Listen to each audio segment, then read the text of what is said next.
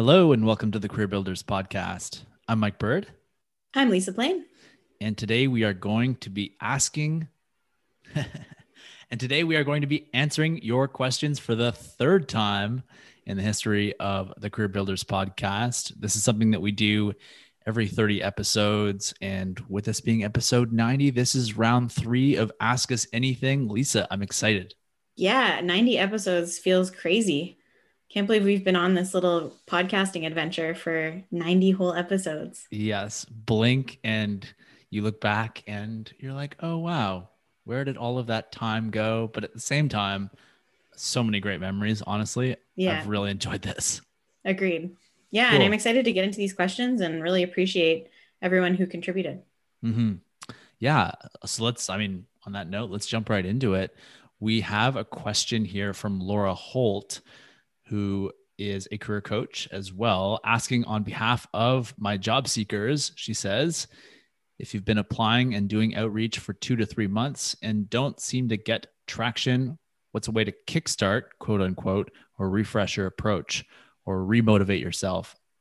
How do you all approach burnout on the job search? That's such a great question and something that almost everybody will experience at some point in their job search. So it's really great to understand that it is normal that you experience that and that there are ways of moving past it. Personally, one of the ways that I really get my clients to start thinking about burnout and the job search is thinking about doing something that's fun for them. So mm-hmm. there's a lot of job searching activities that you just have to do. You have to send applications online there's a whole bunch of other things, but what what really do you enjoy about the job search and try to find some things that can be fun for you. So for some people, it can be networking and having a conversation. Um, I ha- had a conversation with somebody recently, and I said, "What what part of this do you really love?"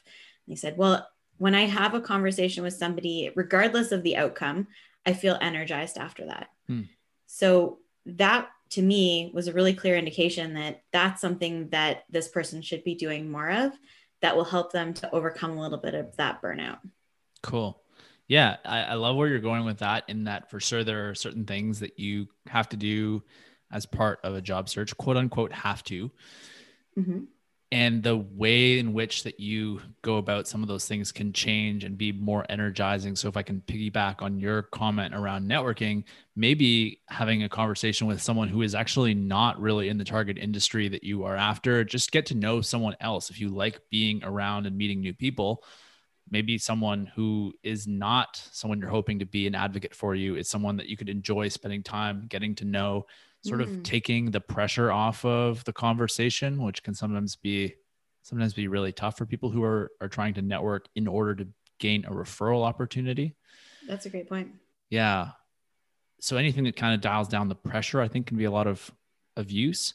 I also think that like you said, doing things that are more fun and maybe that might be taking a break for a little bit and doing something that energizes you. There might be a book gives you a new idea in terms of how you can market yourself. I'm a big fan of reading marketing books from both a, a business owner's perspective, but also from a coach's perspective, because we're here to help people sell themselves. And marketing and sales is something that you can basically apply completely as is to the context of finding a job. So those are 2 mm-hmm. things that come to mind for me. Yeah, that's amazing. I totally agree with that. Thanks for that question, Laura. Uh, really appreciate that. We also got a great question from Jack Kelly, who was one of our guests on episode 76. Uh, and he was talking to us all about recruitment. And his question is Where do you see the job market in Canada and the US in the next three to six months? Hmm. It's a funny question. It's a great question by Jack. I could definitely see him asking this to us in, in person we're recording this right now in early-ish May, and this will drop in about six weeks from now. So we may or be we may or may not be realizing something different already at that point. Chris Ragan and Bill Robson, who are our guests on the show for episode 35, which was called The Pandemic Economy and Your Career. That was a really interesting rundown on kind of understanding economically what has happened during the last uh, almost 18 months. and I remember that conversation and both of them saying, uh, these two great economists talking about how this is a, a shock to supply as opposed to most recessions, which are a shock on the demand side of an economy, meaning that I think for all intents and purposes, most people, for example, still want to travel. Most people still want to go to restaurants. They want to buy things, vacations. They want to do stuff. I don't think the demand for a lot of the things that we were doing before the pandemic started has disappeared. It's the ability to do things. It's the ability to book a flight. It's the ability to go to a restaurant and sit down or whatever it is. To me, the supply comes down to where vaccination rates are. And we know, at least in the story of Canada and the US, the US has overall done a better job of vaccinating at a higher rate than Canada. Canada's kind of hoping to be at a point where we can reopen sometime in the middle of the summer if we can get our vaccination rates up into the the single dose vaccination rate up to 75% and the two dose vaccination rate to 20%. So I know that those public health benchmarks are going to have an economic impact. But outside mm-hmm. of that, it's, I think, kind of anyone's guess. But I think as those numbers creep up, that's where we're going to start to see things come back and become a little bit more alive when it comes to job market and job seeking. That makes sense. And really interesting stats too that you've brought into that. I from my own personal opinion, I mean, it's really tough to say because things have been so uncertain for the last year. But it seems to me that companies, particular companies, and you you can't just have a blanket statement across all industries. It really does depend on the industry, the company specifically, and where they're at in the world. But from what I can see, companies are feeling more hopeful, which in turn leads them to start planning a little bit more strategically for the future, which also means increasing in hiring. Mm-hmm. That being said, over the summer in general, things tend to slow down in the hiring department when people are taking vacations and taking time off. So we may see a bit of a slowdown from that natural hiring cycle. Mm-hmm. But if everything goes well, like you said with the vaccines, then hopefully the fall job market will pick up again. Yeah. I, I love what you said about the fact that some industries are basically a lot different than others. And just to kind of piggyback on that quickly, I mean, IT, which is the market I do the most work in in my nine to five work, it's pretty healthy now, honestly, in Canada, and we are we are better than we were a year ago, uh, which was still really not that bad in comparison to other sectors. When you look at something like um, tourism, travel, service, like the restaurant industries, uh, that's that's a bit of a different story. There's been some structural changes there. I mm. read about um, not long ago. There are some Montreal restaurateurs who are concerned about being able to hire chefs back into their restaurants when the time comes for them to reopen fully because a lot of chefs have left the industry. Mm. So that will slow things down. That will cause uh, definitely a chain reaction in terms of those businesses getting back up to the point where they can hire more people. Um, mm-hmm. Um, that's what will take longer. Flying to places will take longer. There will be fewer pilots, senior pilots in the world when we get back to, to flying because people have retired during the last 18 months and they haven't been replaced by people gaining experience. Uh, most pilots and airlines have been sitting at home, unfortunately. So those kinds of things will take some time, but I am optimistic. I do think we are headed down a brighter path. Awesome. Cool. Great point. Thanks. Yeah, and thanks for that great question, Jack. Our next question comes from Dr. Hoda Kalani. Hoda is awesome. She runs a career chat with career coaches and she asks with all the free resources available out there why would I seek the help of a career practitioner? It's a question that I answered on her own show, and uh, she'd like us to speak to that here on this show. Lisa. Yeah. So I, I sort of think of it as I like to use fitness as a comparison. Mm-hmm. I have tried so many free online programs for fitness. I'll download something, it's do it myself you know, sometimes I'm super motivated to do it, sometimes I'm not. It's the difference between that and hiring a personal trainer. So when you hire a personal trainer, you have that accountability, you have that one-on-one support. You have somebody who's there to coach you and tell you, you know, this is working, this isn't working. Here are some suggestions for things that you might try, but then also helping you with your mindset because mindset is a good portion of any battle of anything that you're trying to do. So whether mm-hmm. it's fitness or whether it's job searching, you need somebody to challenge you to, to question you to help you to see things from a slightly different perspective. So in my opinion and from my own experiences that really is the value of absolutely there's tons of free resources out there and they can be valuable to you. And if you're somebody who can be really really self motivated then that's great. If you're somebody who needs a little bit of extra support and a little bit of an extra push then i definitely recommend hiring a career professional. Yeah i totally agree. And i think my answer to Dr. Hoda on her show was something along the lines of when you look at sort of Olympic athletes, world class performers on an athletic stage, a lot of those people have great coaches in their corner. They didn't get to that world class level using free guides for their sports.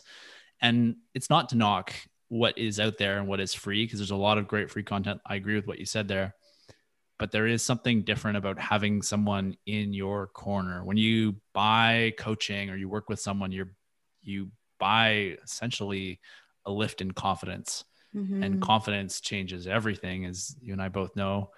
And just yes mindset how we show up how we adjust when things aren't going well. I just think that like at the end of the day it's not necessarily for everyone. It's not always attainable but it is very different from just trying to figure it all out on your own.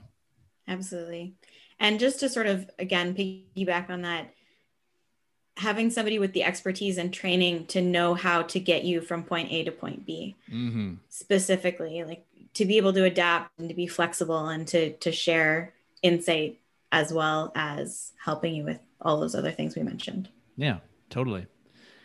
Love that question. Thank you, Dr. Hoda. Okay, our next question comes from Kayvan Kian, who was our guest on episode 69, where we talked about his awesome book, What is Water? And his question is What are some common career advice myths that one might hear a lot, but that don't necessarily work? Mm-hmm. Yeah, so that's interesting. So the common career advice myths, things that people are told that may not be true. I think the first one that comes to mind for me is if you have a really well tailored resume, that you will be far more likely to land a job and you don't have to do anything else and the resume will do all the work for you. Mm-hmm. That's a pretty solid myth right there because it's certainly important. It is the sales document for you, the job seeker. It, it, it is there, it is part of your voice and it should be really strong, but it's definitely not the silver bullet that people sometimes think that it is. So it's part of a larger approach to finding a job. Anything right off the bat for you? So one of the one of the common myths and it's not that it doesn't work, but it's that networking is hard. A lot of people see networking as this really big scary thing that can really hold you back from making solid connections. And so if you look at it instead of something that is unattainable or something that's scary or, or intimidating, if you look at it as relationship building and connection, that can really help you to get past that. But I, I think that that's probably one of the biggest myths that I hear from job seekers saying, it's it's a lot of work to go out and network. I don't have time for that. But you really do. You just need to work it and create a habit out of it. That is a great point, right? Like the the story that you tell yourself around something like networking, it can totally change. You can totally make it something that is to your liking and like you said, the longer term view, building relationships with people, it's not only more fulfilling I find, but just a lot more fun when you're attached to the idea of just getting to know someone who could be a really cool person and someone that you could relate to for a long time as opposed to being attached to the idea of this person is my ticket to the interview table. It's a very different story. Exactly. Cool. The funny thing is that I actually feel like most of the stuff that people tell you about job seeking is true. It's just that a lot of people don't want to listen to it. that that is a really interesting comment. Yes. Yes. Maybe let's just unpack that for a second. And is that is that because people just feel uncomfortable looking for a job? Is, is that just sort of I know we're going on a bit of a tangent here, but it's sparked by a great question. Do people just not enjoy the process of marketing themselves? Is that it? I think that there's a lot of uncertainty around how and what actually works. Mm-hmm. So, this is actually another question that we're going to get into, but it can feel like a shot in the dark when people are just doing things and they don't necessarily see the results. Whereas career coaches and people who are giving career advice often have experience to back up these suggestions. Mm-hmm. Whereas people who are job seeking, all they hear is stories from friends and family saying, job searching is so hard, it takes forever. No matter what you do, it's going to be the same. Yeah. No, I, I hear you. It goes back to mindset, right?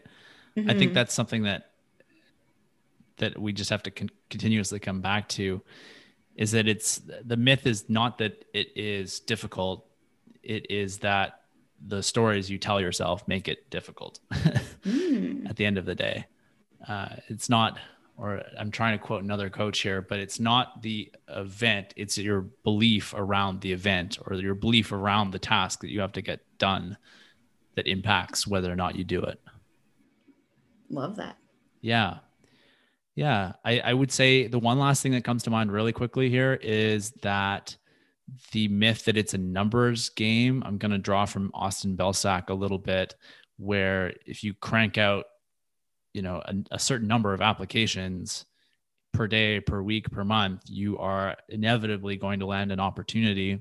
And for sure, there is a certain numbers game to be played when you're looking for a job for most people, but it's not that numbers game. It's not mass applications.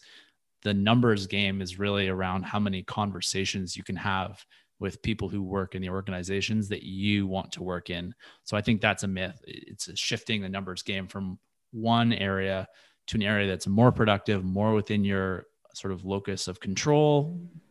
And mm-hmm. that changes a lot of things for job seekers. Yeah, absolutely. Cool. Kayvan, super thought provoking question. We had a bunch of anonymous questions that were asked, and uh, we'll get to those now including what are the best ways to find a job quickly, Lisa? So you actually did a presentation on this recently. So I would love to pass it back over to you to hear your take. Punt back. All right. I like it. Yeah. yeah. I I did a talk not long ago, and a little part of the talk was what to do if you need a job tomorrow. And of course, there's you know that that's kind of an oxymoron paradox thing to say because I don't think there is a way other than you know short of holding a gun to someone's head, which I'm not suggesting, a way of actually getting a job tomorrow or getting a job really, really quickly.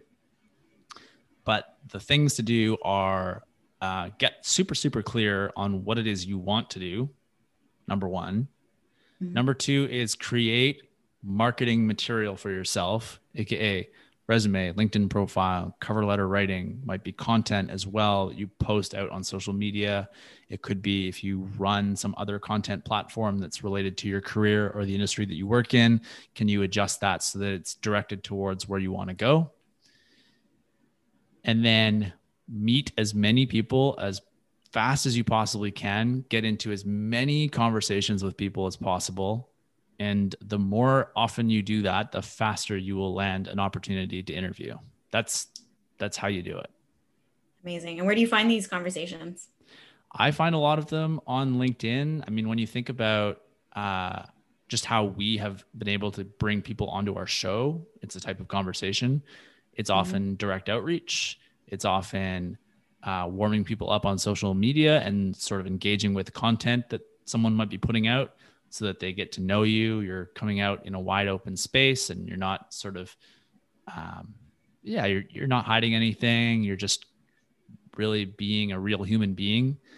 Mm-hmm. And the more often that you get into conversations one on one with people, the less awkward it feels, the more enjoyable it can be.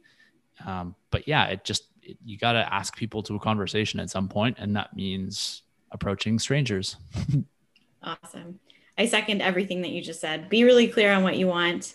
Make sure that you're marketing materials draw back to that. And then that networking, I say this to so many people, and I'm sure people are sick of me hearing it, but networking can make such a huge difference. I've seen people send out 200 applications and then start networking, and all of a sudden, within a month, they have a job. So you need to be looking for the right types of people. You need to be having conversations with people that could either refer you or that are in the same industry as you. But like you said, if if starting out it's uncomfortable reaching out to people, just start with anybody. Have a conversation with anybody, mm-hmm. and mm-hmm. then that can snowball. Yeah, yeah. I think if you're if you're really stuck up trying to to connect with people that you don't know, I would say revisit connections that you already have in your life and see who they know in their network that they'd be able to create a warm introduction for between you and them. Um, as you start to meet new people, you can ask for more warm introductions to other folks in their networks.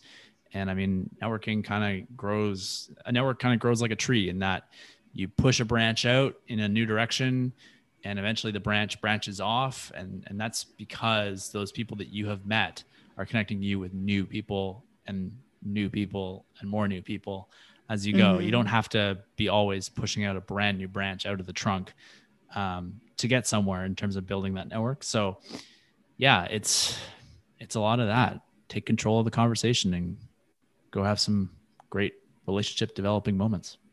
I love it. All right, our next question is how can I find a mentor and what are the benefits of having one? I would say a mentor sometimes is not always coming to you in the shape or form that you might think. Sometimes mentors sometimes you won't necessarily have a single person who is a mentor in your life. You could be gaining a set of um, ideas and wisdom and knowledge from different groups of people. I mean, how do you find a mentor? You you look for people who are doing things that you admire and who represent values that you really admire and are doing the things that you would like to be doing yourself. So wherever that may be. And sometimes those people are really really busy and you might not have the ability to have a one-on-one relationship with them but you can still follow and learn from them i think Chris Do calls it the idea of going from having a mentor to having just heroes in your life like people that you just mm. follow and learn from. How do you i mean i feel like mentors are cultivated. You don't necessarily find a mentor right? I, I feel like you can like you can make that a goal of yours to find somebody who you are going to connect with on a deeper level and build a relationship with and be able to ask questions to mm-hmm. i think that it does stem from that networking that we were just talking about in that you want to just start going out and finding people who interest you and who share similar values and interests that you can have interesting conversations with and going back to episode 27, which was horizontal mentorship with Garrett Mintz, who has a really great company that talks a lot about horizontal mentorship. It's a reciprocal relationship. You don't want to just be always taking from somebody. You also want to have a relationship where you're able to provide some value as well. Mm-hmm. So you can't just go and pick somebody and say, oh, that person's going to be my mentor. You have to do a bit of trial and error to find somebody who fits with your interests, your goals for your career, but then also can gain something from you. Mm-hmm. Yes, absolutely. I love that point about reciprocity in the relationship. Uh, it's not a one way street. And the other big key takeaway from that conversation with Garrett, we can link to that in our show notes, is the concept of horizontal mentorship. What that means is that you're not necessarily being mentored by somebody who is a senior in the exact vertical that you are in. Like if you're a junior developer, your mentor does not have to be a senior developer, does not have to be a director of of technology or a chief information officer, uh, chief tech officer of a company. That those don't have to be your mentors. They could be someone else in another part of a company. They could be in a different company altogether, doing some different things but it's about yeah like you said kind of having what garrett called the work orientation where you value your work in a similar way and that's sort of the the unifying common ground that brings mentor and mentee together in a way that's more sustainable. So mm. I think Garrett would have a lot to say on that. But uh, that's those are my thoughts. I mean, to the question of how, what are the benefits of having one? Oh, I mean, you get a lot of time back. you you learn from a lot of mistakes that other people made, so that you hopefully don't mm-hmm. have to make them. That's a piece of advice that I've been carrying for a really long time in my life. Is if you want to grow fast, learn from your mistakes, and if you want to grow faster, learn from the mistakes of others. Mm-hmm. So the hmm. more sources of information that you have like that in your life, the the faster you can go in your career and do things that are important to you. For sure. And I would say too that some of the benefits of having a mentor are that you can bounce ideas off of somebody who does have more experience, who might be able to give you a bit of a different perspective or who understands, particularly if you find somebody within the company that you're already at. If you're looking to go move ahead in a particular company, it can be beneficial to find somebody who understands the politics, who might have a little bit of a different perspective that they can share with you on some of the things that you're dealing with. Mm-hmm. If you're looking for a mentor within a broader industry, finding somebody again that you can just bounce ideas off of and say, you know, how does this sound to you? How have you done something like this in the past? And sharing ideas and sharing insights can be so beneficial.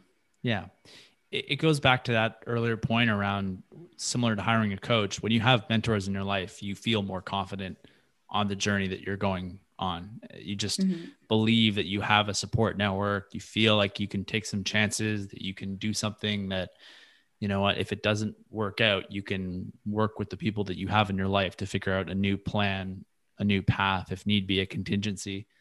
That's, I mean, I could go on for quite some time, I think, on mentorship. I'll, I'll tell you that without the mentors I've had in my life, there's no way I'd be doing what I'm doing now at, 32 or ever. Like, I just, it's been life changing.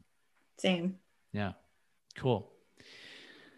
And our last anonymous question I love this one. Do people really reply to LinkedIn messages? so, it depends. Mm-hmm. From my experience, there are so many factors that can change the outcome of sending somebody a LinkedIn message, such as if you, the actual content of your message. Did you do your research? Did you personalize the message? Did you send something that was canned and the, the other person knew it? Mm-hmm. Are you trying to sell somebody something right off the bat? Yeah did you make it really easy for the other person to respond? Yeah, you're you're absolutely hitting some like several nails on the head here, Lisa. That if you don't make it something that is attractive for the other person to write back to, it could be on LinkedIn, it could be on email, it could be a plane flying by in the sky with your text on it. Like it, it's not going to draw a response if it doesn't entice the person on the other side to actually to weigh in.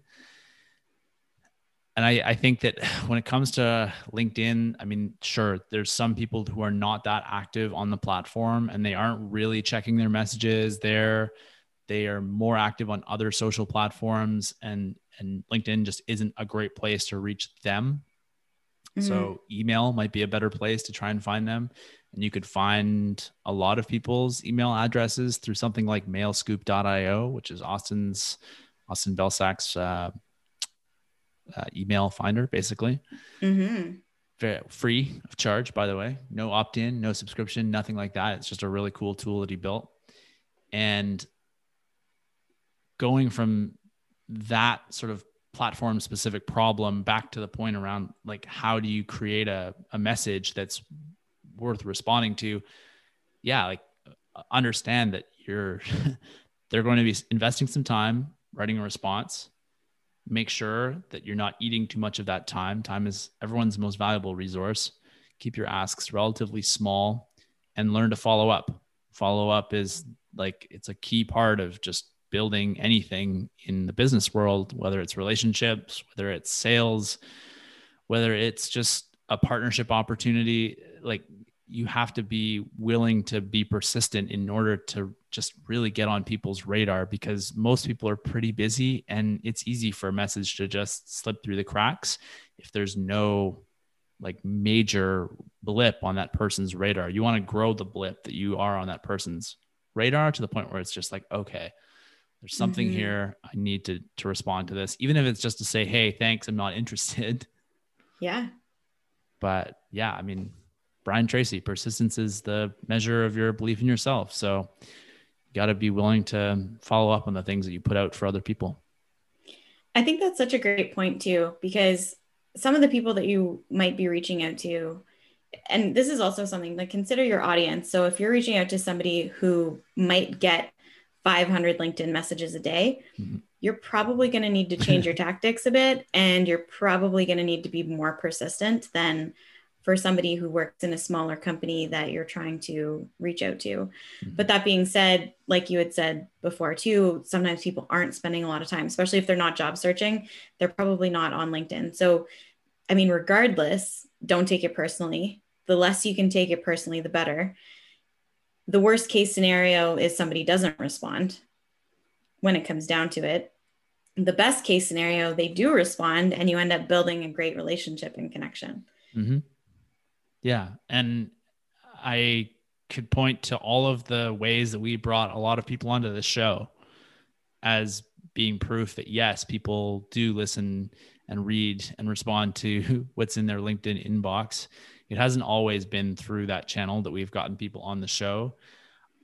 A really cool thing that I suggest people try, and it, it will probably get them out of their comfort zone, is to leave people a voice message through the platform it's how I know we've had a couple people pitch us to come on to the show through that medium. I've run follow up messages to my written messages in that format so that people can learn about just my voice says something about who I am in addition to the words that I've put in front of them. Right. You come across as either warm or not so warm. You come across as genuine and curious, or here's my agenda. I want you to buy into it. It's about me. You can just say so much about it, who you are and what you're trying to get done um, through your voice. And so that mm-hmm. is a great tactical tip that I suggest for people who are struggling with LinkedIn direct messages. What a great tip. Love that. Thanks. Yeah. Don't see that trend going away either. So use your voice, people. Awesome. Cool. Okay. So, I mean, seven pretty awesome questions. Mm-hmm. I hope that we did y'all justice, pretending to be American there for a second. Uh, and if you have questions that you want us to answer for the next round that we do of this episode 120, feels Whoa. so far away and yet it's we're gonna blink and it'll be there right on our mm-hmm. doorstep. Don't be afraid to reach out to us. We're always just willing to answer some questions. I often take questions from people just whether it's around the show or not uh, mm-hmm. and i think we're both kind of just wired to help people in that way. So don't be afraid to look us up dear listener. But for the meantime i'm mike bird. I'm lisa blaine. You've been listening to the career builders podcast Ask Us Anything, Part 3, Episode 90. We hope you are well. We hope you'll join us again soon. Bye for now. Hey, dear listener, thanks for tuning in to another episode of the Career Builders Podcast. If you love the show and want to help us spread our message further and reach new listeners, would you consider leaving a rating and review of TCBP on Apple Podcasts? Without a doubt, your help would be much appreciated. On behalf of Lisa and myself, thanks, and we'll catch you again next week. Bye for now.